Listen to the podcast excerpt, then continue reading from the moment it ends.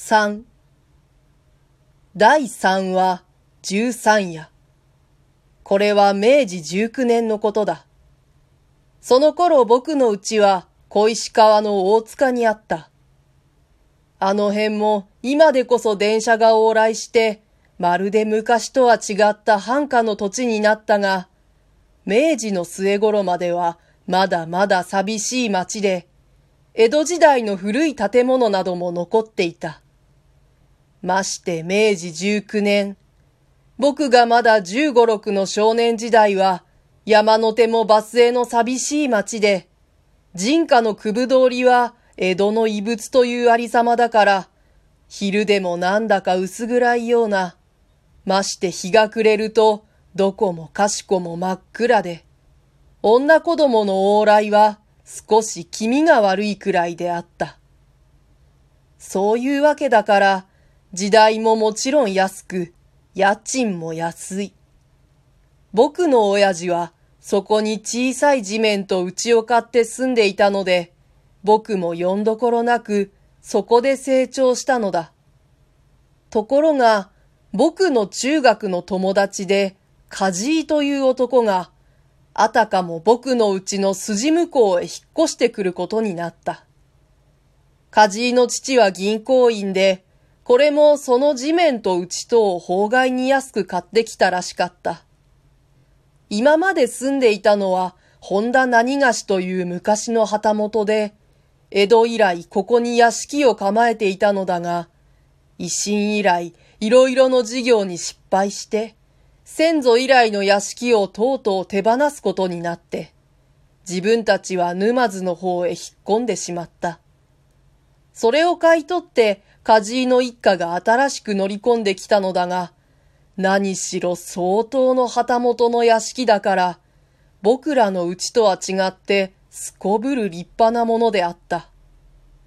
もちろん屋敷そのものは随分古い建物で、散々に住み荒らしてあるらしかったが、屋敷の門内はなかなか広く、庭や玄関前や裏手の空き地などを合わせると、どうしても千坪以上はあるという話であった。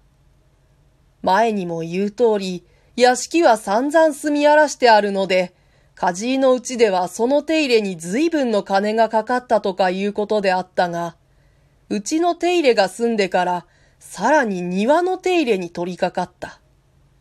その頃は僕も子供上がりで、詳しいことは知らなかったが、梶井の父というのは、何かの山仕事が当たって、今の言葉で言えば、一種の成金になったらしく、毎日大勢の職人を入れて、景気よく仕事をさせていた。すると、ある日曜日の午後だ。梶井が慌ただしく僕の家へ駆け込んできて、不思議なことがあるから見に来い、というのだ。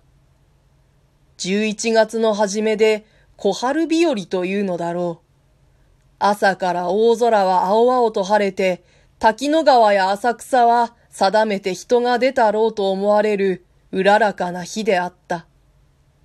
梶井が息を切って呼びに来たので、僕は縁側へ出て聞いた。不思議なこと？どうしたんだ？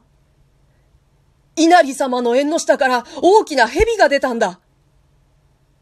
僕は思わず笑い出した。梶井は今まで下町に住んでいたので、蛇などを見て珍しそうに騒ぐのだろうが、ここらの草深いところで育った僕たちは、蛇やカエルを自分の友達と思っているくらいだ。なんだつまらないといったような僕の顔を見て、梶井はさらに説明した。君も知っているだろう僕の庭の隅に大きい欅が2本立っていて、その周りにはいろいろの雑木が藪のように生い茂っている。その欅の下に小さい稲荷の社がある。むむ、知っている。よほど古い、もう半分ほど壊れかかっている社だろあの縁の下から蛇が出たのか。三尺ぐらいの灰色のような蛇だ。三尺ぐらい？小さいじゃないか。と、僕はまた笑った。ここらには一軒ぐらいのがたくさんいるよ。いや、蛇ばかりじゃないんだ。まあ、早く来てみたまえ。梶井がしきりに催促するので、僕も何事かと思ってついていくと、広い庭には草が荒れて、雑木や灌木が全く藪のように生い茂っている。その庭の隅の大きい欅の下に、十人余りの植木屋が集まって何かわやわや騒いでいた。梶井の父も庭下駄を履いて立っていた。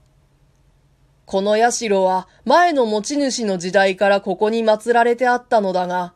もう大変に傷んでいるのと、新しい持ち主は稲荷様などというものに対してちっとも尊敬心を抱いていないのとで、庭の手入れをするついでに取り壊すことになった。いや、別に取り壊すというほどの手間はかからない。大の男が両手をかけて一つ押せば、たちまち崩れてしまいそうな、古い小さな社であった。それでも職人が三四人集まって、いよいよその社を取り壊すことになった時、ふと気がついてみると、その社の前の低い鳥居には、十三夜稲荷と記した額がかけてある。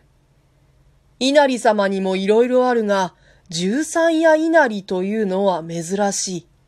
それを聞いて、梶井は父と母と一緒に行ってみると、古びた額の文字は確かに十三夜稲荷と読まれた。妙な稲荷だと梶井の父も言った。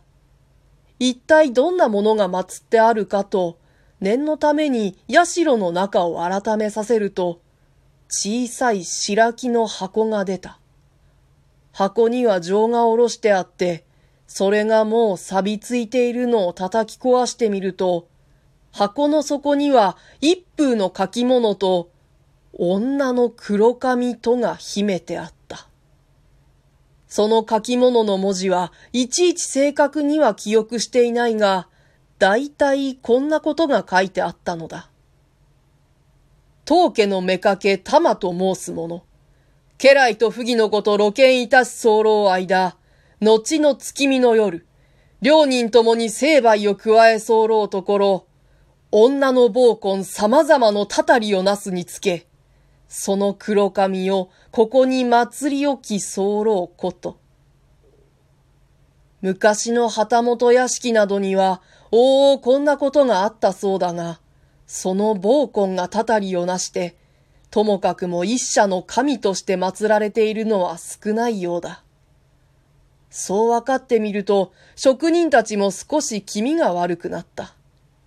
しかし、梶井の父というのは、いわゆる文明開化の人であったから、ただ一生に付したばかりで、その書き物も黒髪もそこらに燃えている焚き火の中へ投げ込ませようとしたのを、細君は女だけにまず遮った。それから社を取り崩すと、縁の下には一匹の灰色の蛇がわだかまっていて、人々はあれあれといううちに、たちまち藪の中へ姿を隠してしまった。